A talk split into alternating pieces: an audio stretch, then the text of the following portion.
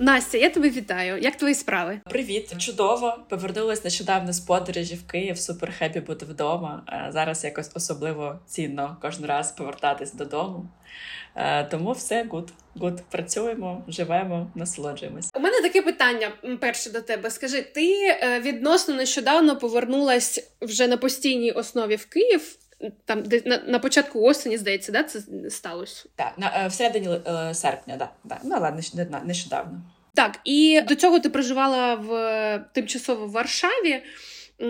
Останнє, я так розумію, це твоє місце, тому що ти так мігрувала. Так, да, я чотири місяці провела в Відні, е, перші місяці війни, а потім да, я рік рівно рік провела в Варшаві. Так. А ось щодо Варшави, наразі є така гіпотеза у мене, що особливо ті родини, які поїхали з дітьми, навряд чи вони вже повернуться.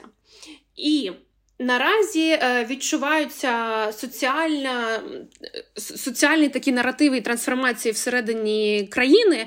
Є така гіпотеза, що українці на відстані, які не були ще в Україні після 24 лютого, не відчувають цих трансформацій, так як відчувають їх люди, які безпосередньо знаходяться зараз всередині країни. Це стосується розпочинаючи відмови і закінчуючи там донатами.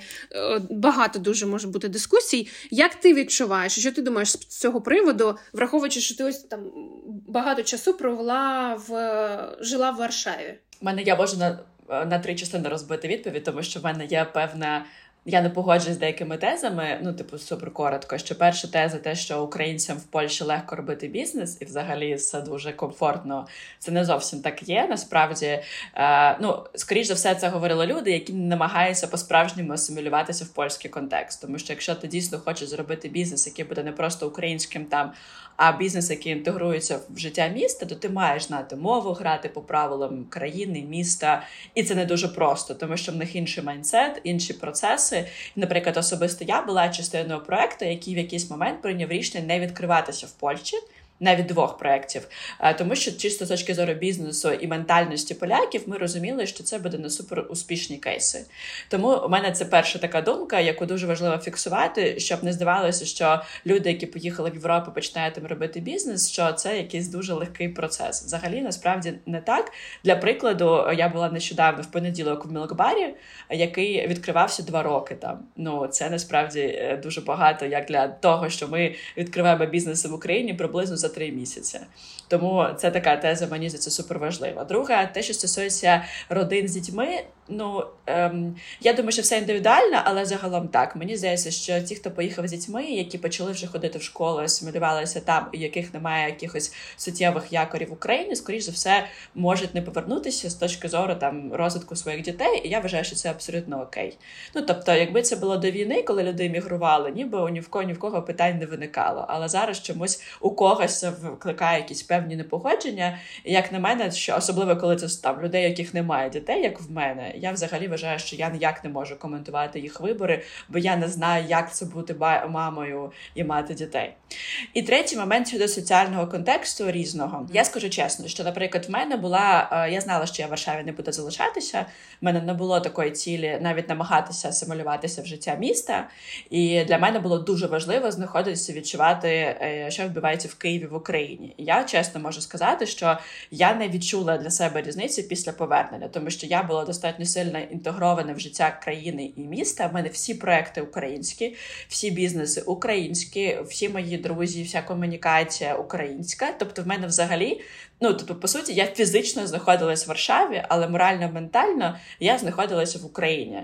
І ну, типу, да, зрозуміло, що я не могла відчувати там момент обстрілів, там блекауту, таких речей, але в будь-якому випадку на якомусь ментальному рівні, якщо ти емпатична людина, ти можеш ці речі розуміти і розділяти. І в мене є насправді багато друзів, які мають такий фокус, і вони знаходяться в Європі зараз, наприклад, по причині тої ж роботи. Я вважаю, що це нормальна причина, бо потрібно якось виживати. Ось і вони достатньо в контексті життя країни. Вони при вони їздять, вони живуть на два міста, і це окей. І да, безумовно, є. Якщо ти не намагаєшся інтегруватися, якщо ти не читаєш новини, якщо ти не спілкуєшся тут з підприємцями, то так, ти живеш в трохи іншому контексті, і насправді ти трохи більш ем, е, гіперболізовано погано сприймаєш те, що відбувається в Україні. Тобто, якщо, наприклад, зараз я своїм друзям, які залишаються в Європі, розповідаю там, ну не знаю, типу, я вночі там поспала в гардеробні, і для мене це ну, типу, просто поспала в гардеробні. А вони на тебе дивляться як на скажену людину. Ну, типу, не з поганої точки зору. Вони просто не розуміють, як її подруга, така сама людина, може так легко говорити про достатньо ну, ну, типу, дивні речі, як для нашого часу. І для них це типу big deal. І я пам'ятаю момент, коли були травневі обстріли, і я частину тоді, якраз в Київ, я приїжджала в Київ тоді дуже, дуже свідомо для того, щоб ну це дуже дивно звучить, але я їздила свідомо, аби відчути, е, бо я б тоді не прийняла рішення про релокацію назад. Мені потрібно було це пережити. І Я пам'ятаю, що коли я була в Києві, я їх сприймала. Ну, типу, мені було некомфортно, але ок. Але коли я приїхала в Варшаву, пам'ятаю, це був понеділок, якраз були якісь денні обстріли в Києві. і Я була на пероні вокзалу, і мені було страшніше, ніж коли я була в Києві. І це було дуже. Я прям дуже сильно цей контраст відчула, і і зрозуміла, що так, в цьому плані ми дійсно по-різному відчуваємо е, те, що відбувається тут, те, що відбувається там. Е, і ще дуже прикольний момент, який я з друзями обговорювала в Берліні, які також живуть ем, е, в Європі, але вони ще релоковані були до війни, бо вони з Донецька і вони ще релокувалися в 2014-2015 роках. І вони взагалі, ну я коли розповідаю, що люди ну умовно в Києві, не у всіх містах України, але в Києві живуть такі достатньо, як на мене, показовий гедоністичний образ життя, ну, типу, в класному сенсі, бо мені здається, що ми не були такими гедоністами до війни, а зараз ми прям, мені здається, з будь-якої чашки фільтру спорту або там будь-якого чого прям робимо цілий класний ритуал і традицію. Я коли розповідаю про такі речі, вони на мене дивляться ось так, тому що вони їхали з міста, який постійно був в раші, ну і з країни, яка була постійно в раші, якихось втомах. Ну, типу, ми не насправді не вміли насолоджувати життям на 100%. А зараз ніби ніби е, це є, і це це дуже дивує. І але при цьому всьому це відбувається на фоні війни, на фоні тривог, на фоні активних бойових дій, втрат і так далі. І так далі. І ось цей момент, я думаю, ну розділяє уявлення. Але мені здається, що ну, якщо людина свідома, це не буде так сильно впливати на умови на наш ну, наприклад, на спілкування в суспільстві всередині. Але, звісно, я говорю з точки зору свого інфо, інфобульбашки своєї, е, в якій живуть і розвиваються дуже, ну, типу, там певні люди, які можуть знаходити золоту середину між своїми виборами життя в Європі і контексту життя вдома. Ось такі в мене думки з цього приводу. Клас, я очікувала які, якусь таку відповідь, якщо чесно. А до речі, щодо е, гедоністичного життя, я ось нещодавно була в театрі Франка. Я вирвала просто цей останній квиток, тому що взагалі не купити квитків на вистави, просто full посадка. І я розумію, що реально люди ну, зараз в війну як ніколи хочеться е, відчувати ось цей, якщо можна так сказати, там смак життя. Я сама по собі це бачу. Я коли поверталась в Київ, я прям робила. Ну, в мене там є свої підходи в мисленні. Я все планую, в тому числі якісь свої дозвільні штуки. Я прям собі планувала, що там я буду ходити в музей там раз на місяць. Там я, наприклад, в листопаді йду два рази в театр. Ну скільки разів я була в театрі до цього, до війни, ну мені дуже важко згадати. Насправді, ну тому що мене мені це було не цікаво. Просто ти був в фокусі, типу, цього руху постійно робочого. Ну, в мене там були свої перекоси скажімо так, в пріоритетах. Ось, тобто, я прям фокусуюсь на тому, щоб дійсно пізнавати місто, себе, насолоджуватися якимись деталями.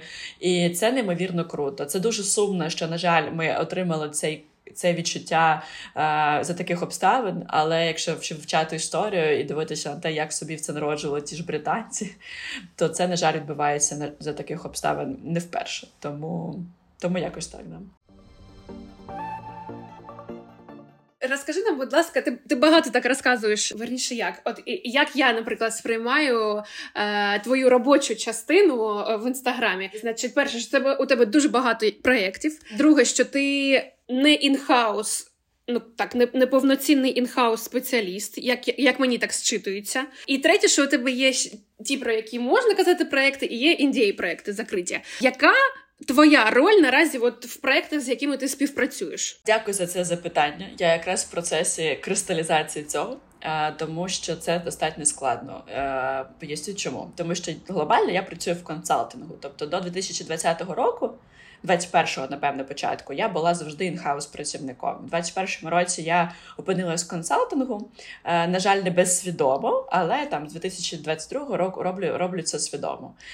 І це не просто консультування і там не умовна робота в форматі агенції. У мене є е, декілька напрямів. Перший напрям це роль проектного сім'о, е, тобто проектної маркетинг-директорки.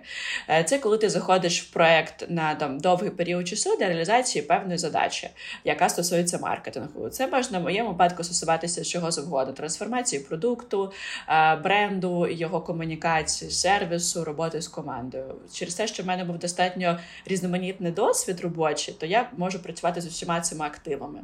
Далі є другий формат це супроводження і менторство. Коли я не знаходжуся в проєкті in-house, е, навіть короткий період часу, але я умовно супорчую, консультую власника бізнесу. Е, тобто я не маю знати про операційні особливості бізнесу, але я займаюся стратегуванням знову ж таки тих самих чотирьох активів: продукт, бренд, е, сервіс і команда та комунікація п'яти активів. Ем, Четвер... Третій формат це е, стратегування, коли до мене звертаються умовно як до агенції, коли бізнесу не потрібна потім реалізація, наприклад, і коли в бізнесу є готова команда маркетингу, їм потрібно, аби хтось зі сторони створив стратегію. Це може бути бренд-стратегія, це може бути комунікаційна стратегія. Е, ось під цей формат я по суті працюю як агенція, е, бо в мене є команда, яку я збираю під під задачу залежно від специфіки бізнесу. Четвертий формат він найменше це якраз такий оці консультації двогодинні, але це такий, це якраз таки моя точка входу в перші три формати, бо я без них не починаю роботу з проектами. Ось, і в мене є четвертий, це п'ятий це навчальний напрям, тому що в мене є курс на базілік. І окрім того, я просто читаю лекції, воркшопи. Я можу займатися навчанням інхаус команди маркетингу всередині бізнесу. І і це така комбінація. Мені дуже важко. Це ну, це не є досить класичним консалтингом, тому що що як, як правило, е, я я це питання досліджувала, я знаю своїх колег. Е, він обмежується або якоюсь формою, або сферами, або там умовно компетенціями. І це достатньо такі зрозумілі пакети.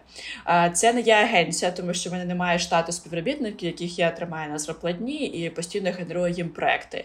Але при цьому я не можу сказати, що я фрілансер або консультант, тому що в мене є команда в будь-якому випадку, і всі ці функції я не можу виконувати виключно самостійно. І ось оце все це є там частиною моєї щоденної робочої рутини. І так, є проекти, які я про які я можу говорити. Але так, є проект, мене в принципі тільки один проект під індієм частково через який я знаходилась в Варшаві рік, який е, достатньо великий і достатньо серйозний з точки зору масштабів інвестицій, про які я не зможу говорити до моменту, поки він не станеться. А ми сподіваємося, що він станеться. По цьому проекту, наприклад, я виконую роль сім'о, де, наприклад, я як е, маркетинг-директорка компанії співпрацюю з підрядниками, тобто е, агенція Федерів виконує для мене як клієнта функції там, тобто, хоча насправді я також виконую подібні функції як Федерів, просто для інших проєктів. Е, ось і останнє, що важливо знати, що так сталося ось така форма. Це напевно якась моя така унікальний мій здобуток, е, тому що це результат мого досвіду, який був до цього. Бо я зростала. в мене було три напрями роботи: міжнародна компанія, українська український стартап, який став великим, і українська велика компанія. І ось це ці досвіди допомогли мені і дозволяють зараз ось виконувати ці досить різноманітні функції. І е, комбінувати їх залежно від задачі бізнесу. Тобто, коли до мене приходять за запитом, я ніколи не кажу, що ось вам пакет, презентація з моїми послугами. Бо якраз таки мій плюс і мінус водночас в тому, що через оці всі досвіди я можу дуже багато функцій закривати для бізнесу, але разом з тим це досить важко пояснити. Ну, якщо ти говорити грубо в інстаграмі, бо ти або працюєш, або говориш про те, що ти працюєш. І тому для мене завжди це такий поки що супервеликий консерн, але ось ми зараз якраз в процесі, щоб це кристалізувати, бо я бо це ну бо зрозум... говорити про це зрозуміло досить важко, але е, я розумію, що коли я зможу для себе цю форму ну, типу, сформувати, скоріше закопірайтити, це буде круто звучати, тому що це дійсно частина мого робочого досвіду. Ось так. Добре, а скажи, а як ти от скільки ти паралельно проєктів зараз ведеш? Ну, якщо говорити про проєктну сім'ю, це це два проекти, ну таких де Ні, ну от які ти залучена, які ти якось е, щось з ними робиш? Це це сім проєктів і три консультації, от приблизно на до кінця року великі. А, І це базілік. Також я там лекторка і ще все, що там супроводжує студентів по деяким проєктам. Так, сім проєктів. Проєктний менеджер може вести тримати в фокусі ну оптимально п'ять. Оптимально. Як е, це так вважається? Середньостатистична людина 5 проєктів в фокусі. Чому так сталося, що тебе змотивувало прийти ось в цю точку, а не бути, наприклад, там маркетинг-директор в міжнародній компанії за офігенний кост, е, яким там. Наприклад, покриє тобі всю твою зараз діяльність, ось тільки один фокус, як каже моя бабушка, спокійне, тихе життя, а інше там розвивати ну, там позаробочий поза робочий час інвестувати в неробочі якісь е, сфери життя. Е, Але ти зараз там це твій вибір, це, ти хочеш це кристалізувати, тобто ну, тобі подобається і все класно. Як як це можна взагалі, що спонукало тобі зробити вибір саме ось в цю сторону? Класне питання, на це є багато різних причин. Причина номер один. Я не дивлячись те, що я була інхаус працівником, наприклад, 5 років е, в бізнесах Лєри Бородіної. Е, дуже важливо сказати, що це були бізнеси всередині одної екосистеми. Тобто мені здавалося, що я маркетинг-директорка чогось одного. Але коли я е, там продовжила свій рух з компанії і почала вивчати себе професійно, я зрозуміла в якійсь точці, що насправді всередині е, одного бізнесу я як маркетинг-директорка працювала з п'ятьма. Я займалася Омайлук, я займалася всім джибаром, українськими світовими франшизами.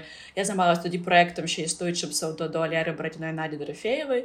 Я займалася Big Plans Club, який зараз трансформувався в ном. І я займалася Господи, щось у нас ще було е, лавла, да, блокноти, вся ця історія. Там ще у нас там фоторум тусив. Ну коротше, насправді це це була ну типу, частина Омайлук, бувала там все одно у нього свої бізнес-процеси. То по суті, це п'ять з половиною проєктів, які там які з'являлися більш більш активні, були менш активні. Наприклад, той той самий Джибар, це взагалі, ну це взагалі франшиза світова була там свої. І кожен з цих цих бізнесів вони різні насправді, хоч вони і мають одного власника, і вони партнерські в певній мірі, але. Е, бізнес-процеси різні, задачі різні, клієнти іноді різні. Тому я, по суті, 5 років працювала в парадигмі, не усвідомлюючи цього одночасно в п'яти різних бізнесах. І мені здавалося, що це просто проекти всередині одної одної системи. Але коли я почала це аналізувати, то, на жаль, або на щастя, ні. Тому, коли я опинилася потім інхаус в міжнародній компанії, я зрозуміла, що мені не вистачає е, повітря для, для думок, тому що я якраз таки можу генерувати щось, коли я маю змогу змінювати фокус. Е, це перша штука. Друга, що я та людина, яка розвиваюсь і яка проявляюсь в контакті з іншими людьми. Тобто мені недостатньо, тобто, умовно, коли я працювала в екосистемі бізнесу, який у кожного юніту були там свої команди, свої SEO, і я була маркетинг-директоркою, яка взаємодіяла з цими там п'ятю разними SEO або там командами маркетингу, то мені було класно, тому що я в контакті з ними розвивалася. Коли я опинилася всередині одного бізнесу, мені було дуже тісно, мені було недостатньо цих контактів, бо ти все одно працюєш щодня з тими самими людьми. Тому і третій момент, мій особистий, що я просто така людина. Насправді, я скільки там знову ж таки в терапії знаходячись, аналізуючи себе, я завжди робила паралельно достатньо багато різних речей. Ну, тобто, да, це класична штука дітей багатьох, але насправді не зовсім, тому що я професійно займалася бальними танцями, я вчила, займалася спортом іншим. Я там не знаю, займалася англійською, якимось олімпіадами по історії, щоб жила яке життя. І я все це і ще подорожувала, і ще їздила на танцювальні змагання. І я все це робила з 6 років до 16 кожного дня. І я взагалі не знала, що є якась інша норма. Ну я це робила, тому що мені це насправді подобалось. Взагалі ніхто нічого не змушував. Тобто, по суті, я так жила все своє життя, і в мене так побудована. Мислення, що я народжую клас на е, щось е, саме через зміну фокусу. Е, це не для всіх працює. Я, І це достатньо може бути, ну, це може тебе достатньо сильно втомлювати, але е, тут важливо просто побачити, коли ти втомився, зупинитися і е, мати інструменти, які можуть впливати на твою перезагрузку. Це перша штука. І друге, все ж таки е, розуміти, що ти що саме від цього я і отримую задоволення. Так, я іноді від цього втомлююсь, тому що це нормально, теж контакт з людьми. Але якщо брати глобально, саме в цьому контакті я і розвиваюся.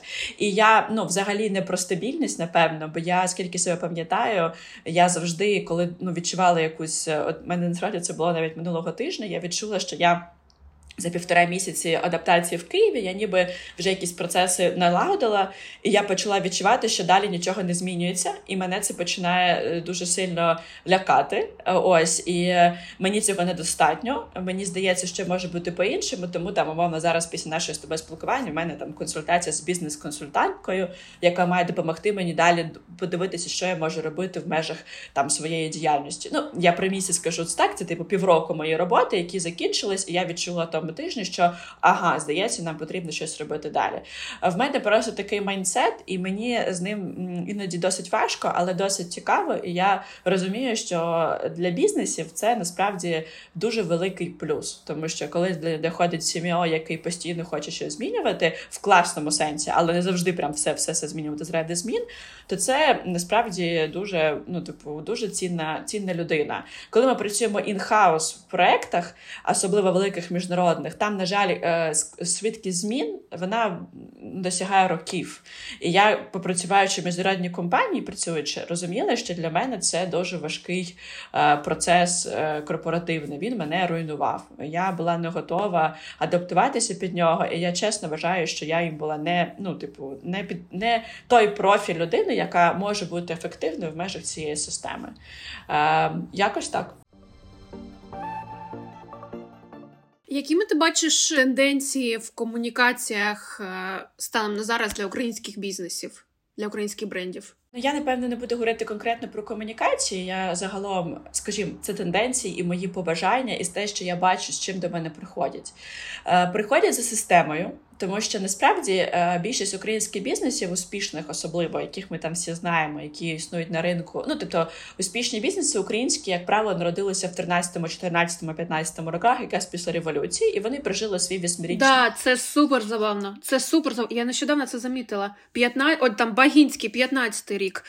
Я тільки хтось щось, я думаю, треба подивитись, коли вони 15 рік. 8 років. Да, вони всі по 8 років. Це ну насправді це такі е, це це, це, це ще один доказовий момент, коли дуже смішно далі говорити, що ми out of uh, політичний історичний контекст, тому що всі наші бізнеси вони народжені політичним історичним контекстом. І більшість українських бізнесів, які ми любимо, знаємо, вони народилися саме тоді, і вони пройшли свій восьмирічний цикл. І як вони народжувалися? Вони народжувалися від ідеї, від запалу, від бажання що змінювати без інвестицій, без грошей, е, коли власник робив все своїм ресурсом, і якось воно ставало, тому що був час, тому що люди були голодні до якихось класних проєктів, тому що ми там на той момент там хтось подорожував і бачив, як в Європі хотів таке саме вдома. І ось вони це зробили, воно працювало. Е, вона працювала на ентузіазмі, багато в кого не було системи, підходу в плануванні, е, е, зрозуміло там управління командою, ролей, знанів, як знання, як такі професійні, тому що всі там були, знаєте, я, як я, наприклад, юристка, червоний корпус, диплом, магістр конституційного права. Ну, типу, про що ми йдемо мова? Ну, тобто, ми всі були ось такі. І зараз прийшов момент, коли всі зрозуміли, що далі без системи не можна рухатися, адаптуватися під зміни, які відбуваються щодня. Е, тому більшість людей приходять саме за систематизацією процесів всередині команди. Вони приходять за тим, щоб кристалізувати власні сенси всередині бренду. Тому що я завжди питаю: а чи є у вас прописані документи, стратегії, які в тих думок і ідей, які живуть в ваших головах? А на ну, мені кажуть, ні, але я знаю, що я хочу. Я кажу, так, але ви не трансльовуєте це, тому що вас ніде це не збережено, не пробудовано, бо без цього ви не зможете рухатись далі.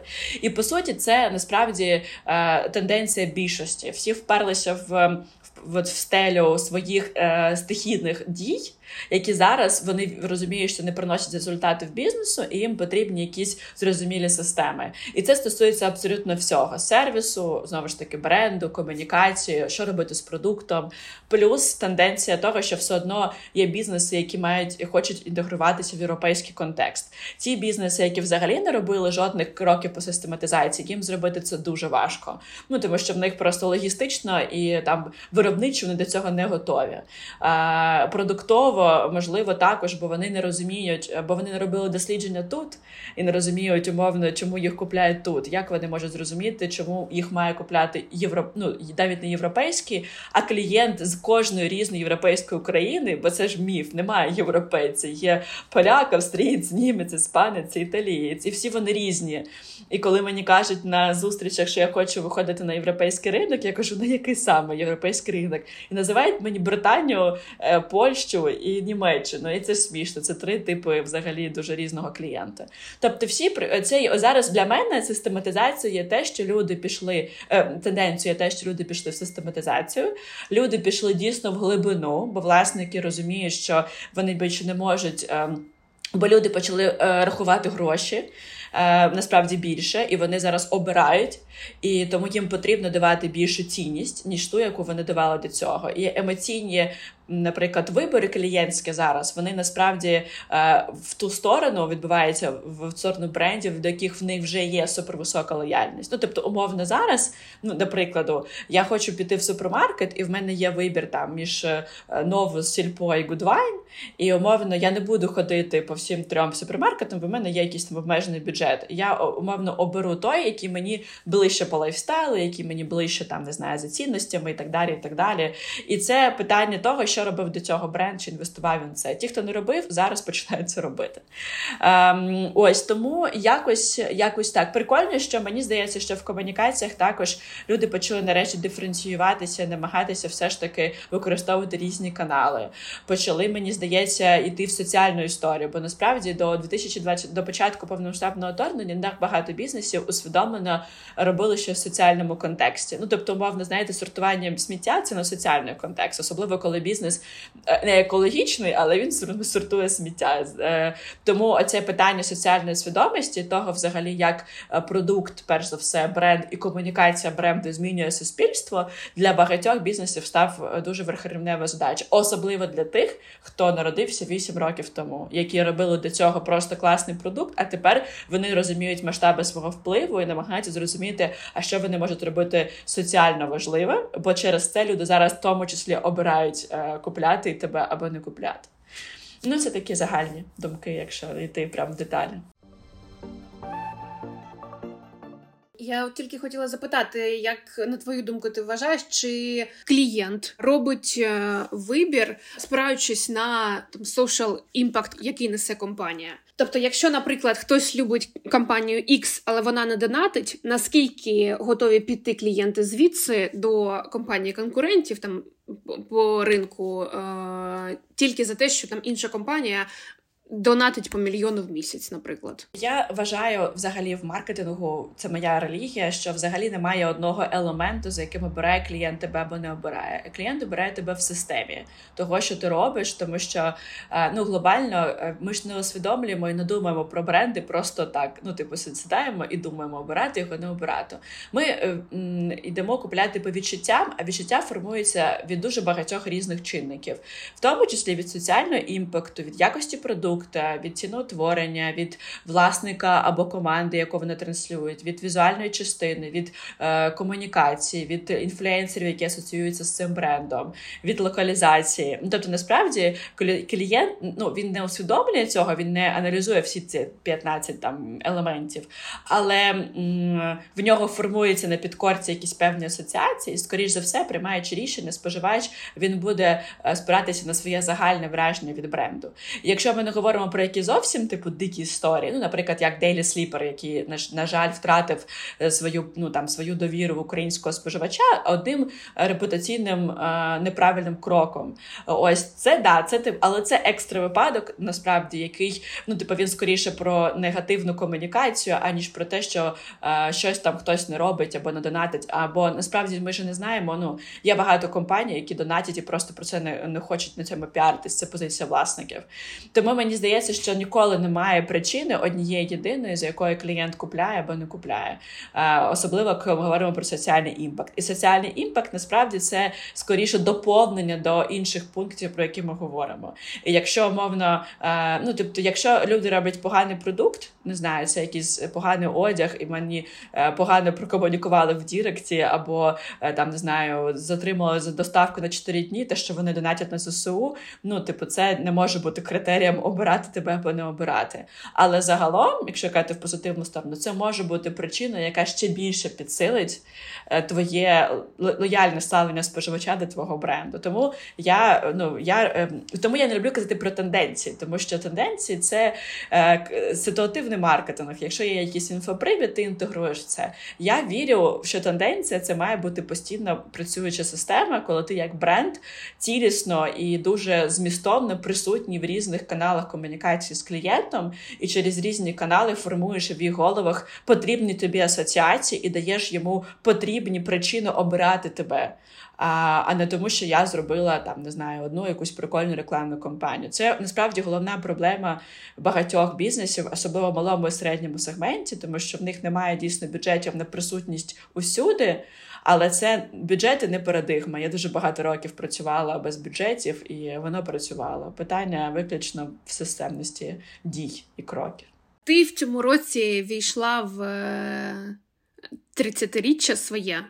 Я мені там 29, мені в червні буде 30 років, але я вже як би ми всі не казали, що та ну все це умовності, але все одно трошки воно шторить. Мене в 29 тільки мені виконалось, мене почало трохи трухати кукуху в, в усіх аспектах, тому що і чому саме? Тому що ось ми всі там е, такі е, діти 90-х, е, там ми знаємо, що таке, що там треба мріяти, займатися собою, все це. І наступає якийсь момент, коли тобто у тебе є ще великі списки мрій на коли виросту. І ти такий в 29 чомусь, хоча ну, не, не зрозуміло чого, ти в 29 такий думаєш, я думаю, блін, так я ж ну, взагалі-то, коли виросту, вже воно ось йде, і йде вже декілька років, і не один, і не два, і не три. І ось це якесь відчуття не встигнути, або, ну, або там е, ось ми тільки розмовляли з подружкою, що у 80 років ти зможеш надягнути міні-юбку. Ну, можна робити все коли завгодно. Але. Ну там якісь, е, ну це якось важче зробити, ніж зробити там в 30 чи в 20. І ось це якийсь момент, що е, наче ти можеш м- пропустити якісь можливості, е, особливо коли там ми живемо в війну, незрозуміло, коли вона закінчиться, і взагалі в світі відбувається трошечки незрозуміло що. Е, І тут, мені здається, як ніколи можна розкопати для себе багато інструментів для там. Більш е, глибокого пізнання себе е, і для е, розуміння своїх трансформаційних змін. Чи резонує тобі все, що я сказала, і які у тебе є інструменти щодо відносин з собою? Насправді це дуже круте питання, тому що я е, мій 20, мій рік з 29, 29 до 30 рік був напевне найскладнішим з точки зору моєї трансформації. Е, я дуже відверто про це говорю, тому що я особисто вважаю, що до 29 років я жила достатньо на автопілоті. Ну, типу, я не кажу, що я погано жила, в мене було класне життя е, з купою вражень, е, якихось досягнень, але я вважаю, що вони достатньо часто були спродюсовані зовнішніми обставинами. Ну тобто, е, знову ж таки, не те, щоб там мене змушували батьки, або я була дуже залежна від соціуму, але е, були певні сформовані там речі в мені з дитинства, які мене, ну мова там комплекс відмінниці, дуже сильний, там дуже високий рівень ем, відповідальності. І коли я кажу дуже високий відповідальності, це не питання того, але я дуже багато, ну я дуже була тривожна людина з точки зору моєї відповідальності перед іншими людьми і це доходило до ну, типу, до диких речей, насправді. Тобто я жила 29 років в постійному напрузі, стресі і відчутті того, що я щось винна цьому світові. Я достатньо сильно була залежна від суспільної думки. Ем, я ну, можу сказати, наприклад, що.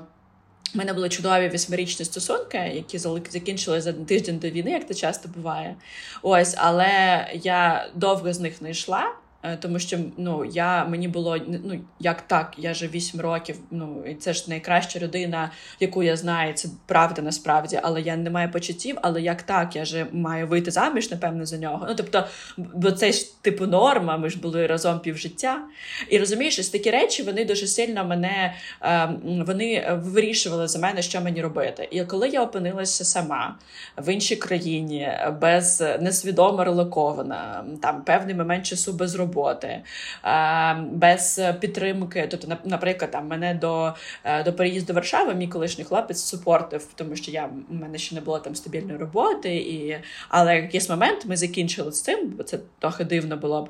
І я розуміла, що далі я відповідальна сама за себе, що більше ніхто не зможе мені допомогти ні з чим. І це був момент, коли я така: ага, а що тепер? А що я хочу? А як я хочу? А що мені робити? Куди мені рухатися? І це було дуже страшно, коли я зрозуміла, що я не знаю. Бо більше що, бо більше немає компанії і там власника бізнесу, який буде направляти тебе в роботі. Бо, наприклад, е, я дуже обожнюю свій досвід роботи в Джибарі в Майлук, і я безмежно вдячна Лєрі за те, який досвід я отримала. Але я насправді е, змінювала позицію кожен рік. Мене змінювалася мій функціонал і мої зони відповідальності. І я завжди це робила достатньо по принципу А давай. Ну, типу, умовно, це було логічно. Тобто я зростаю в компанії, я її дуже люблю. Я розумію, що ніхто краще за мене там на той період часу не розумів якісь процеси, тому воно було ніби логічно. Але я ніколи не задавала собі питання: а чи насправді я цього хочу? А чи хочу я цієї відповідальності? А чи моя психіка, наприклад, вона може вивести все те, що там я маю вивозити? Бо якийсь момент вона не вивезла. Я е, в 21-му році ну, я я була в медикаментозній депресії, тому що я за 5 років дуже втомилася, і потім, коли я опинилася сама з цим всім, мене просто ну, організм не витримав. І я робила це, і це не питання когось іншого. Ці рішення приймала я. Просто я приймала їх не взагалі не розуміючи себе і чого я хочу. І ось це було дуже е, класно усвідомити насправді, що ти не знаєш про себе нічого. Тому я вважаю, що 29-30 це був найкращий рік мого життя тому що він дозволив мені чесно подивитися собі в очі і почати досліджувати себе. Е, і я насправді вважаю, що зараз в мене я досі кажу цю фразу, що коли я виросту, я буду робити ще щось. Бо я дійсно зараз відчуваю, що мені лише 30 років, але це прикольно, тому що мені лише 30 років, а я зараз краще себе розумію. Я можу сказати, де мої кордони, я можу сказати ні. Я можу назвати ціну за свою роботу і не відчувати за це е, утисків совісті душі, тому що це для когось буде занадто. Я можу. І відповідати комусь, бо колись я робила це в ту ж секунду. У мене навіть диплом був від компанії 24 на 7 Настя, бо я могла відповідати е, о четвертій ранку е, всім кому завгодно з будь-якої точки світу. Тобто, в мене з'явились межі, які я вибудувала, е, ну розуміючи то ну, розуміючи себе. Як я все це робила, це було дуже смішно, тому що в мене був такий makeover шоу, і називається так makeover реаліті шоу. Бо я опинилася в місті, в якому мені було некомфортно. Бо я завжди я писала і казала багато разів, що мені е, Варшава як місто не близько, не близьке, я там не відчуваю себе комфортно. Але я опинилася в місті, в якому мене не було якихось е, факторів, які можуть мене відволікати. Бо, мовно, коли ти живеш там в містах, яких тобі ну, типу, які тобі близькі по душі, ти маєш ці моменти, куди тобі відволікатися на архітектуру, їжу, там людей. А тут тебе ну тобі не близько, тобі не хочеться йти гуляти. Ти сидиш сам в квартирі зі своїми думками, зі своїми незрозумілостями. І в мене були в мене була терапія достатньо сильна і довга, майже щоденна, е, щоденна, щотижнева. Е, в мене було ну, в мене таке було раціонально, я називаю це раціонально езотеричний підхід. Я це дуже дуже чесно про це говорю. В мене був психолог. У мене був кар'єрний консультант, в мене був фінансовий консультантка, яка ще є психологиня. Якщо психолог займалася моїми глобальними особистими трансформаціями, кар'єрний консультант зрозуміла, що ми з нею розбирали мої професійні сторони, і от те, що я про що я говорила про зараз про свою форму роботи, це результат насправді моєї роботи в минулому році по ем, по дослідженню себе в професійному плані. І в мене був фінансовий консультант, тому що я абсолютно не вміла поратись з грошима. Взагалі, мене я жила від зарплати зарплати до зарплати. Це перше. А по-друге, я е, ну, тобто, а коли ти опиняєшся сам, ти не можеш так робити. В тебе немає супорту. Ну, типу, ти якби дуже сильно незалежна, але тим не менш ти не можеш так жити. І плюс я дуже боялася грошей. Тобто я не розуміла, як люди можуть платити за мою роботу там якісь гроші. Я ж там не знаю, не геній в ІТ, не кодер і не якийсь там супер. Ну, тобто це було три важливих пункти, з якими я працювала щоденно. Це було дуже важко, це було дуже складно. Це було в мене були. Ну я знаю, чому люди бояться йти в терапію, тому що тобі стає погано одразу. І мене мені було так погано, що мені я вже типу жалкувала, що взагалі я все це пішла. Але мені ставало легше і легше. Десь приблизно ось мене день народження минулий рік, 20, е, коли ми 29 виповнювалися, був тупо такий жахливий день. Я проридала цілий день. Мені було дуже погано. І я почала з цього моменту з серпня по лютий місяць я знаходилася в цьому стані складному. Тобто мені було просто погано, але тим не менш, через те, що я активна по самому по собі, я все одно в це йшла. І ось е, десь в лютому місяці я почала відчувати себе краще, я стабілізувалася, і десь в березні я вже пішла в, вгору. І в мене була друга частина, така я ж кажу, езотерична, тому що я почала займатися. Я у мене був у мене є два астрологи, реально є, тому що я вірю, це взагалі фізичний процес світовий. Дуже дивно, коли люди е, ставлять під питання ці процеси, тому що ми планети існують, сонце так і вони рухаються. Вони не можуть не впливати на наші стани. І мені дуже стало класно мати цю інформацію, і і в тому числі будувати своє життя, свої робочі графіки, свої вибори з урахуванням цієї інформації. Я почала займатися енергопрактиками, е, дихати. Е, ну, типу, відключати голову, медитувати, ну, типу, робити кундаліні йогу, всі ці речі, які також мені допомагали відчувати себе краще. Я дуже багато почала займатися спортом, хоча я до цього завжди займалася спортом, але я завжди займалася спортом професійно. Моя задача була в спорті така сама, як і в роботі. Результат, результат постійне тренування, пофіг на стан, на твоє здоров'я, на, на ну тобі погано, непогано, ти маєш тренуватися. А тут я почала займатися нарешті для того, щоб відчувати своє тіло, харчування. Бо я набрала вагу за 5 років роботи попередні, 10 кілограмів я набрала і набрала кожного року по 2 кілограми, і це дуже повпливало на мій емоційний стан в тому числі, тому що тобі з собою некомфортно, немає значення, скільки це кілограм. Ти відчуваєш, що вони не твої, вони такі хворі. Вони були зібрані результатами моїх неправильних виборів по відношенню до себе. Та тут навіть питання не в кілограмах було, а питання в тому, що я е, це я набирала, тому що я пропускала там сніданки через робочу зустрічі, не обідала, тому що я ходила на зустрічі, а потім не вечеряла, тому що або вечеряла всім на світі, тому що мені просто потрібно було заїсти в тому. І це ж питання було мого ставлення до себе. І ці всі речі мені потрібно було мінімізувати в собі. І ось це все було ось таких там. Я, я в мене була група жінок, я називаю це так. Мої тренерки, бо кожен з цих напрямів це була окрема неймовірна людина, неймовірна дівчина. Я взагалі обожнюю жінок, я обожнюю вчитись у жінок. І в мене є питання до чоловіків. На жаль, ну типу не питання, а умовне мені трохи мені трохи ем, складніше е, відчувати. Ем, повагу до чоловіків, ніж до жінок. Жінками якось я по дефолту, вони для мене, типу, просто круті. І ось мені довелося повезло зустріти багато крутих дівчат, ось цих всіх, кожна з яких. А я ще на цвяхах почала стояти, це взагалі неймовірна штука. Е, гуляти, ну коротше, готувати. І людина, яка я до цього плиту включала ніколи, е, перш ніж не почала сама жити піклуватись про себе. Ну, коротше, ось це все це був рік постійної щоденної е, роботи над собою. І зараз це все мої звички. Тобто, в мене є звичка терапевт, в мене є бізнес-консультант як звичка. Як я знаю, як контролювати свої гроші, як мені їх заробляти, як мені їх відкладати. Я знаю, як мені займатися спортом. І я просто не можу тепер не займатися спортом, бо це моє тіло. Я знаю, як мені їсти. Тобто, зараз ось це все це стало просто моєю нормою, яку я випрацьовувала цілий рік. І яка мені зараз дає можливостей управляти своїми станами. Це не означає, що я не впадаю в якісь складні емоційні стани, або мені або в мене є фізично там умовно на все на все. Але 30 років ось ці я зустріла абсолютно з розумінням того, хто я, що про мене, що не про мене, і як мені собі допомагати, аби далі я могла Рухатися, якщо в мене виникає такі стани, як, наприклад, там тиждень тому, коли я зрозуміла, що ага, я не розумію, що далі, то я в мене є 1, 2, 3, 4, 5 кроків, які я роблю, про які я проговорила, які мене приводять в потрібну мені точку, або хоча б задають мені напрям. Тому що я вірю, що як тільки ми почнемо щось робити е, для вирішення своєї проблеми, обставини, люди і ідея з'являється так, що ти знаходиш рішення. Це працю... ну, це відпрацьовано вже багатьом багатьма роками досвідом е, життєвим і робочим. Ось так в мене було минулий рік. Такий був процес. А якщо от людина, яка давай дівчинка. Не будемо брати чоловіків зараз. Е, перепрошую всіх, е, хто нас слухає, чоловіки. Але ось дівчинка, яка трошечки торкнулась дна, трошечки. Е, Який е, от твоя гіпотеза, який ти б порадила перший крок? Перший крок, який це має бути?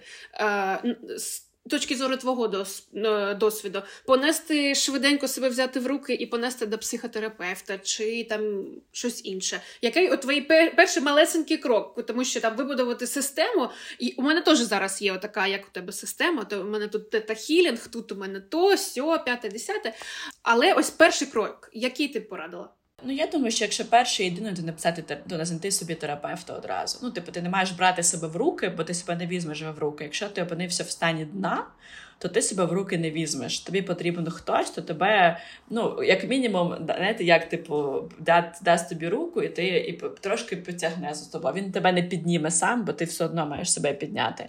Але хоча хтось дасть тобі руку. І це має бути терапевтка, це ну або терапевт, але хтось сторонній, не друзі, не батьки. Я дуже свідомо абстрагувалась тоді від комунікації з рідними, з батьками, з друзями, тому що я не хотіла в контакті з кимось ким я була до цього, вирішувати ці проблеми. Я хотіла вирішити з кимось, хто буде професійно оцінювати цей мій шлях.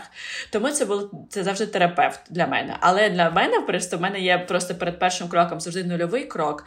Бо ці система, про яку я проговорила, вона не сталася хаотично. Я дійсно сідала і прописувала її. Тобто, в мене ем, так я так працюю з усіма своїми панічними е, панічними атаками і якимись складнощами, коли в мене стріляється здача яку я не можу вирішити, або коли я не знаю, ну, у мене типу паніка, то я сідаю і роблю схему, що мені потрібно для цього. Які ресурси, які е, люди, які гроші, які там процеси. І ось коли я це роблю, це вже той перший крок насправді. Ти ще нічого не зробив насправді, але ти вже склав для себе план дій. Е, і потім ти по цьому плану вже йдеш залежно від того, що ти що тобі ближче за все. Е, ну, якось так. Для мене це якось так. Але класний терапевт це дуже важливо в наш час.